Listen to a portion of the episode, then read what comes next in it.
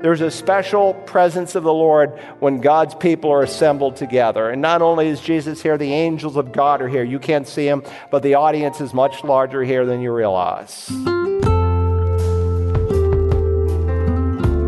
Welcome to Search the Scriptures, the Bible teaching ministry of Dr. Carl Broggi, Senior Pastor of Community Bible Church of Beaufort, South Carolina. We've begun a look at the church at Philadelphia one of seven churches listed in Revelation chapters 2 and 3, which Jesus addresses. We saw yesterday that the Church of Philadelphia, despite being born in a time when the culture worshiped many pagan gods, a time when human intellect was prized over belief in the one true God, that this church truly honored God. As Pastor Broggi begins reading from chapter 3, verse 7, we see the attributes of God which this church honored and obeyed and to the angel of the church in Philadelphia, write, He who is holy, who is true, has the key of David, who opens, and no one will shut, and who shuts, and no one opens, says this. Now remember, in each of the seven letters, we dipped back into chapter one. We saw that description of the Lord Jesus Christ. And he took descriptions of himself and he applied them accordingly to the need either negative or positive as it related to a specific church. And some of you took my challenge in the early weeks and you went back and you tried to match up where does it come from in Revelation 1? What church does he apply it to? And those of you who did that discovered that there was one church, namely this church, the church in Philadelphia, who did not have a commendation that came out of the first chapter he gives them a special commendation that's not found in chapter 1, and rightly so, because this church is so unique. And so Jesus describes himself as the one who is holy and true, or more literally, he who is the holy and the true. The article is found both before the word holy and before the word true and original. It doesn't read real smooth in English when you do that, but it's important. When God, by the Spirit of God, inspires a word, he inspires it for a purpose. He is described as the holy and the true. Now, I underscore this because one of the great titles for God throughout all the Old Testament of the Father is He is the Holy One. You might want to circle out in the margin of your Bible, if it's there, Isaiah 40, verse 25, or just write it. To whom then will you liken me that I would be his equal, says the Holy One.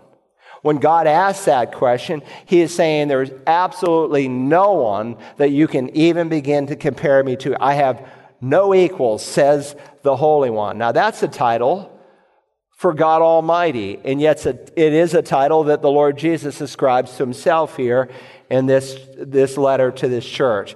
He is not simply, though, holy and true, he is the holy and the true one.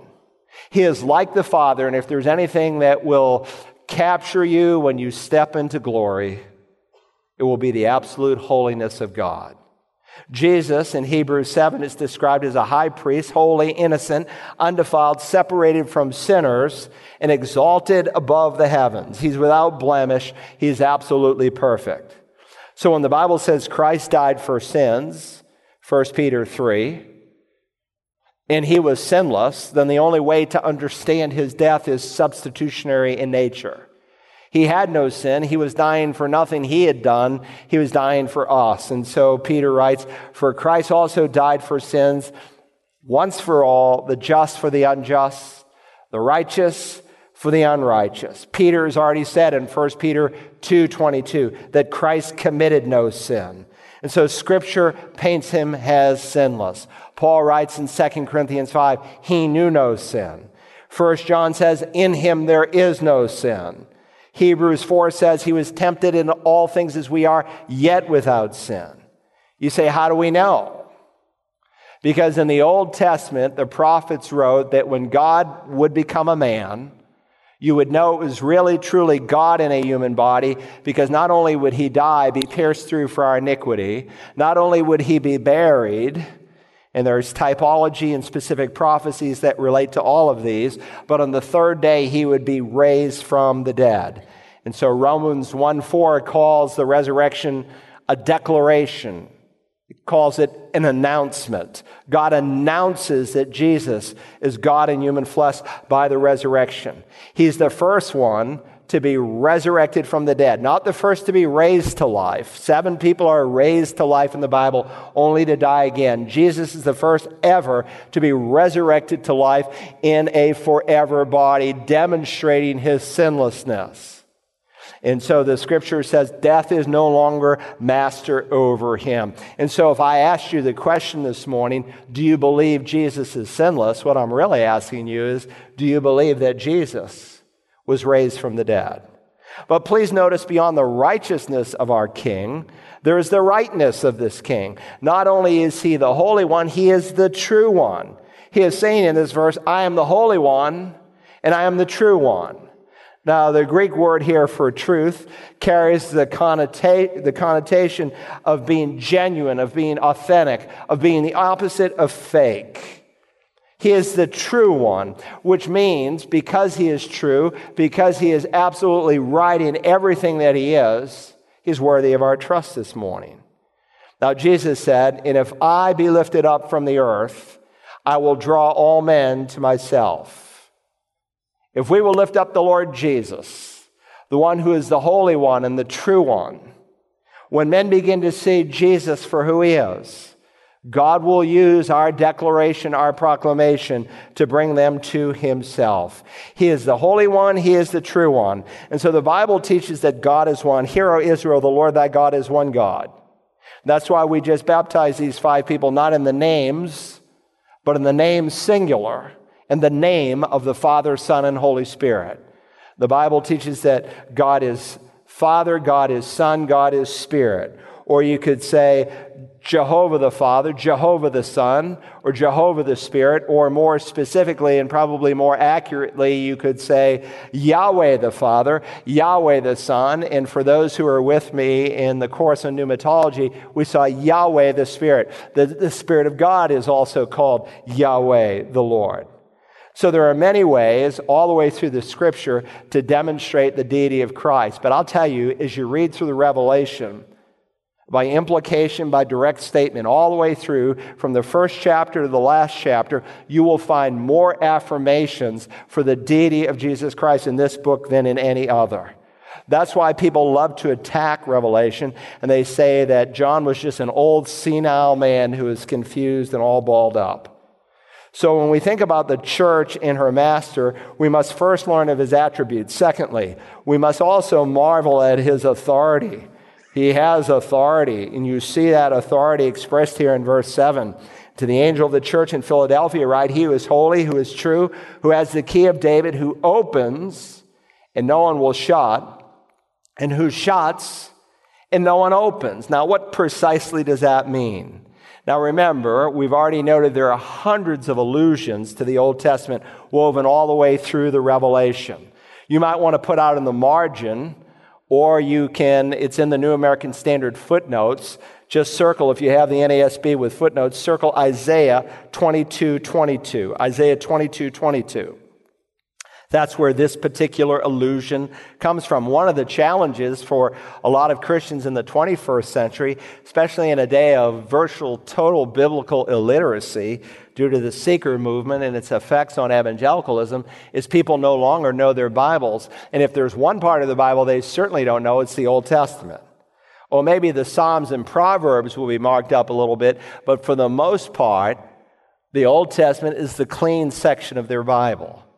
And yet, of the 404 verses found in the Revelation, there's 300 specific allusions to the Old Testament. You'll hear some say six, seven, eight hundred, and you can find the same allusion in different books and double count them. But there's 300 allusions. That's 75% of the book of Revelation is embedded and woven through the Old Testament. And never once in the Revelation does he say, well, David said, or Isaiah the prophet said. It's just said and you have to search it on your own. And so this is a very important phrase that Jesus is using, and it's rooted from Isaiah chapter 22. Now, I'll let you go home and read that chapter of scripture this afternoon, but let me just briefly relate it. There was a man by the name of Eliakim who is given the key to the house of David, or another way of saying that, and some translations say the key to his treasury. It's kind of interpretive, but that's the thought. He is given the key to the house of David. Now, in Isaiah chapter 22, there's an official by the name of Shebna. And Shebna is basically the administrator. He is the uh, chief of staff under David's kingdom. But he's not a faithful steward. In fact, he turns out to be a scam artist. And so the Lord pronounces judgment on this man Shebna, and God raises up a man by the name of Eliakim to take his place. And he says there, I will set the key of the house of David on his, Eliakim's, shoulder. That meant that Eliakim had the checkbook to the kingdom. He is the one who would open the door for people to be given fr- funds from David's treasury, and he is the one that would shut the door. Now, no doubt, Jesus quotes this Old Testament passage and applies it to himself because he wants the church in Philadelphia to understand that he has all of the resources available to them in his hands. And so, as the Lord God, as Yahweh, has the keys to the treasurer's house, he is able this morning to supply all of your needs according to his riches. Now, I remember reading some years ago of a missionary who, in the early part of the 20th century, was going overseas, actually to India. India is mentioned the Bible, you know that. Some of my Indian friends remind me of that, you know. He was going to India, and as he boarded the gangplank to go overseas, a close friend of his handed him a sealed envelope. It was a thick envelope. And he said, Now I want to give you this, and I want you to open this envelope. If all of your resources have been exhausted, You've tried every possible way in which to meet those needs. And if no one else can meet that need and you see no other way, then open the envelope. That missionary graciously took it, thanked him. 22 years later, he came back and he handed his friend, who is still alive, the sealed envelope. He said, Never, ever did I come to the place in my life where God did not meet the needs. Listen, I am so grateful that the Lord Jesus has the keys. And I believe that the Lord Jesus wants us to know that if we are good stewards, both personally and corporately, that we will never lack his resources. You know, when a church says, if we only had such and such, or if, uh, or if we only had such and such a building, or if we only had so and so much money, we could do this or that. Because we don't, we can't do it. That's an insult to God Almighty.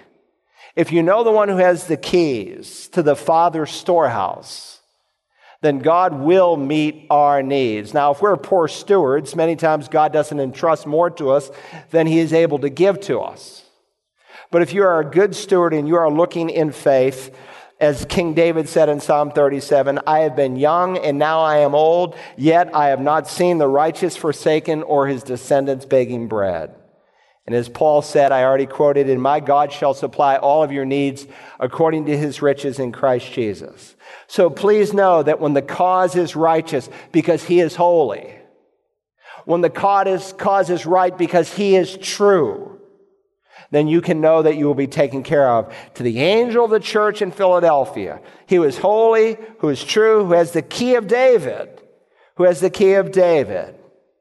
That's an important phrase. Who opens and no one will shut, and who shuts and no one opens. Now, if you know the prophet Isaiah, then you know that one of the things that Isaiah the prophet does is he underscores the truth that Messiah will come from the household of David. Mary was told that at the very birth of Jesus when she was pregnant. She said, Your son someday will sit on the throne of David. He's yet to do that, but he's going to, just as God promised. And so the key of David comes through Abraham, Isaac, Jacob, and eventually God narrows the scope and he brings the Messiah through this Davidic covenant. He was holy and true who has the key of David. Jesus is not saying here that he has the key of David and he simply has the ability to open and close the door. Jesus is saying far more than that. He is saying, I do open the door, and sometimes I do close the door. And because he is holy and true, you can know that he will never, ever, ever make a mistake. He will never use the key for a false cause, and he will never give the key to someone who is propagating an untruth. He uses the key in a way that is holy, and he uses the key in a way that is true. In fact, the key is expanded. We've already studied one dimension of the keys that he holds. Remember in Revelation chapter 1 and verse 18, and this is important if we're thinking about the resources of God. There he said, I was dead, and behold, I am alive forevermore. I have the keys of death and of Hades. So the promise that he gives here in Revelation 3 and verse uh, 7 is in reference to save people. So it's important that you are saved, that you are born again, because the one who holds the key to the treasury of God is also the one who holds the key to heaven and hell. He can unlock heaven and he can lock hell and he can lock hell and unlock heaven because he is absolutely authoritative. In addition to his attributes that we must learn, his authority that we should marvel over, also think about we must yield to his appraisal. What matters is his appraisal. Not yours, not mine, but his. And so the omniscient Christ begins verse 8 with these words I know your deeds. Some of your translations say, I know your works. Same thing. He knows everything that we are doing, how we are doing it, and what our mouths and motives are saying when we do it. He looks at every action and every word. He knows. He knows everything. And some of us, we might even worship a little bit differently on a Sunday if we thought of the reality that the eyes of the Lord are in every place, watching the evil and the good. That we are laid naked and bare before Him, before whom we have to do. We saw in Revelation 1 that He walks amongst the lampstands, and He defined the lampstands for us as the churches. The Lord Jesus is present here this morning in a way that He is different present in other places. There's a special presence of the Lord when God's people are assembled together. And not only is Jesus here, the angels of God are here. You can't see them, but the audience is much larger here than you realize. And if we thought for a moment that the Lord Jesus is watching us, even the way we worship, even our service would be different. And so the eyes of the Lord are in every place. God is watching his people. I know your deeds. He sees everything we do. He sees why we do what we do, and it's important to him. Now, beyond the church and her master, let's think for a moment as we consider the kind of church God can use the church and her ministry. The church and her ministry. And by extension, our ministry, because again, he's not just speaking to the church at Philadelphia, but the churches. That means us. And so he unfolds three truths to this church. First, their ministry involved opportunities. It involved opportunities. That's clear here in verse 8. I know your deeds. Behold, I put before you an open door which no one can shut. Because you have a little power and have kept my word and have not denied my name. Now, the image of open and closed doors is found elsewhere in the New Testament. You see it often, for instance, in the missionary journeys of the Apostle Paul. Do you remember that occasion on his second missionary journey? Paul leaves Antioch of Syria and he makes his way across what today we call the continent of Asia. And he's uh, bound and determined to have ministry there. And he goes north, and God's Spirit shuts the door. He goes south, and God shuts the door. And all these shut doors all the way. And he comes all the way to the end of the continent of Asia. And he has a vision from a man over in Macedonia while he's asleep at night. And, and, and the man says, Please come, come over and help us. And Paul begins to see that God closed these other doors and he opened this door. And so Paul goes over to the city called Philippi, preaches the gospel. And for the first time in the history of humanity, people in Western Europe hear the gospel. And it becomes very strategic because for the next thousand years, Western Europe becomes the center of Christianity and the launching pad to bring the gospel to the rest of the world. Now, we want to be a local church. I hope you do. That looks for open doors. And when God opens those doors, we walk through those doors. Because when God opens the door, the devil can't shut it. Now, understand though that when God opens a door, he doesn't do it just accidentally. Say, I feel like he does it based on certain preconditions. That's what this verse says. Look at it again. I know your deeds. Behold, I have put before you an open door which no one can shut because you have a little power and you have kept my word and have not denied my name. Now, some English translations break the one continuous thought into two thoughts in order to make it a little bit more readable. And that's unfortunate because it's actually one continuous thought in the original. In other words, there's a cause effect here that at work. And so the church at Philadelphia had an open door from Jesus Christ because they had fulfilled certain preconditions. The open door in their deeds, which Jesus just said he knew, are inseparably linked together. And so we are told that they had a little power because the little power is connected to, to three things. They kept his word, they had not denied his name, and the text equally uh, says that they were not ashamed of him.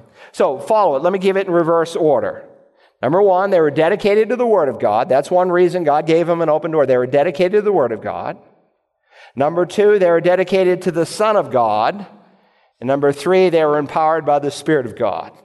And because of those three truths that were true of this church corporately, which meant it was true of most of the people individually, Jesus gave them this open door. Now let's think our way through that for a moment. He said, You've kept my word. They were dedicated to the word of God. The Bible was their authority, the Bible was their guide.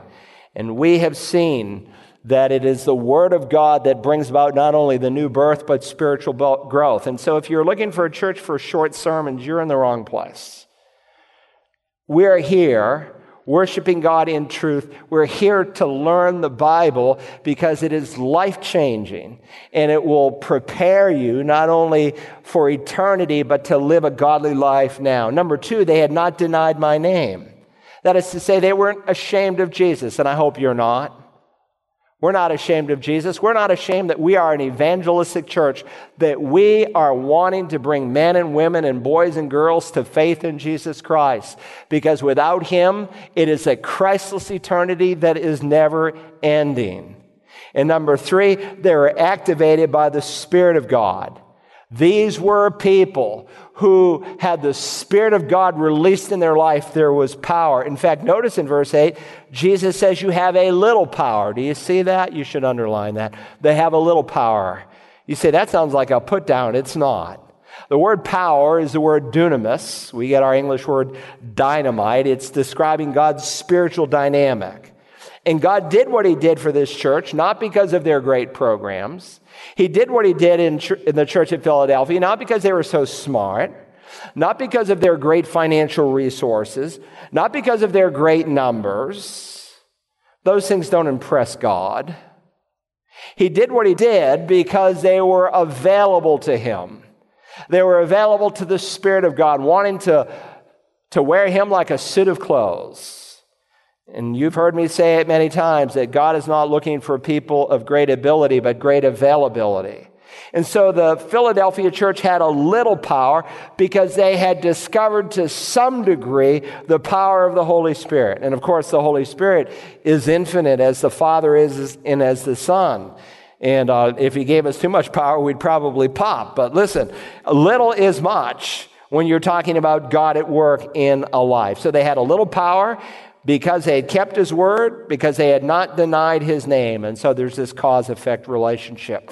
Now, there's the church and her opportunities, but also think with me the ministry that involved opposition. They had not only opportunity, a ministry of opportunity, but they had a ministry of opposition. We read now in verse 9 Behold, I will cause those of the synagogue of Satan who say that they are Jews and are not but lie. I will make them come and bow down at your feet and make them know that I have loved you. Now, sometimes when God opens a door of opportunity, it will swing on a door of adversity. Remember what Paul said in 1 Corinthians 16 For a wide door for effective service is open to me, and there are many adversaries. We studied in the book of Daniel that the people who know their God will display strength and take action. But with that power and with that open door and with that action often comes opposition. Listen, there's no lazy way, there's no cheap way to serve God. Some Christians are not being used of God because they're lazy. I mean, I'm not being unkind, I'm just being truthful. There's no cheap way, no easy way, no lazy way to serve God. And sometimes when you serve the living God, with it comes opposition. And so this church was no exception. This is probably the greatest of all seven. And yet he says, Behold, I will cause those of the synagogue of Satan who say, here's a testimony they give, who say that they are Jews and are not, but lie, I will make them come and bow down at your feet. Now, not everyone was obviously happy with the church in Philadelphia. He speaks here of a group of people that he designates as being a part of the synagogue of Satan. And let me say parenthetically that the true church will often be targeted by people who are unbelievers. And God wants to put some steel in the hearts of these people in Philadelphia and us as well. And as we move to the end of the age and things get more and more wicked, and you become more and more distinctly different, then that opposition is going only to increase. When I was a new Christian, I would say, I think it was safe to say that at least the majority, over 50%, that over 50% of the churches in America were good churches. They had the gospel. No more. Now, gospel preaching churches have become a minority. And if you're listening to me somewhere in the world today and you are in a good church, and people are making fun of you, don't worry, you are in good company. Now, Jesus said, Love your enemies and pray for those who persecute you. And some of you are moving this summer. Some of you are going to another city and you're going to be looking for a good church. And don't always go by what people say. Sometimes the church that they ridicule and speak negatively of is actually the best church in the city that you want to attend. I've learned over the years people either love us or they absolutely hate us, but there's very little middle ground when it comes to Community Bible Church. And that was true of the church here in this city called Philadelphia. So sometimes a good thing to do is just to listen to what people say. Now, I'm not talking about obnoxious people. I'm not talking about, you know, a Westboro Baptist type of church that is just absolutely disgusting and obnoxious, and they are ridiculed not because they're godly, but because they're godless. I'm not talking about that. I'm talking about someone who is living and loving the Lord. The true church will oftentimes be targeted by unbelievers. But one of the characteristics of true believers is that they will persevere and they will stand firm in their beliefs. That was true of the church at Philadelphia, and it's true of the modern day church. To listen again to today's study in Revelation 3, verse 7 to 13, and the message, A Church God Can Use, Visit searchthescriptures.org or use the Search the Scriptures app for smartphones and tablets. If you prefer, you can order a CD or DVD by calling 877 787 7478 and requesting program REV9. Search the Scriptures is committed to introducing people to Christ and to then grow believers in their walk of faith. If you'd like to help support this teaching ministry, please call 877 787 7478 to make a one time gift or to inquire about becoming a monthly foundation partner. You can also visit our website, searchthescriptures.org, and click the Give button. Thank you. Tomorrow we conclude our message, A Church God Can Use. Join us then as we search the Scriptures.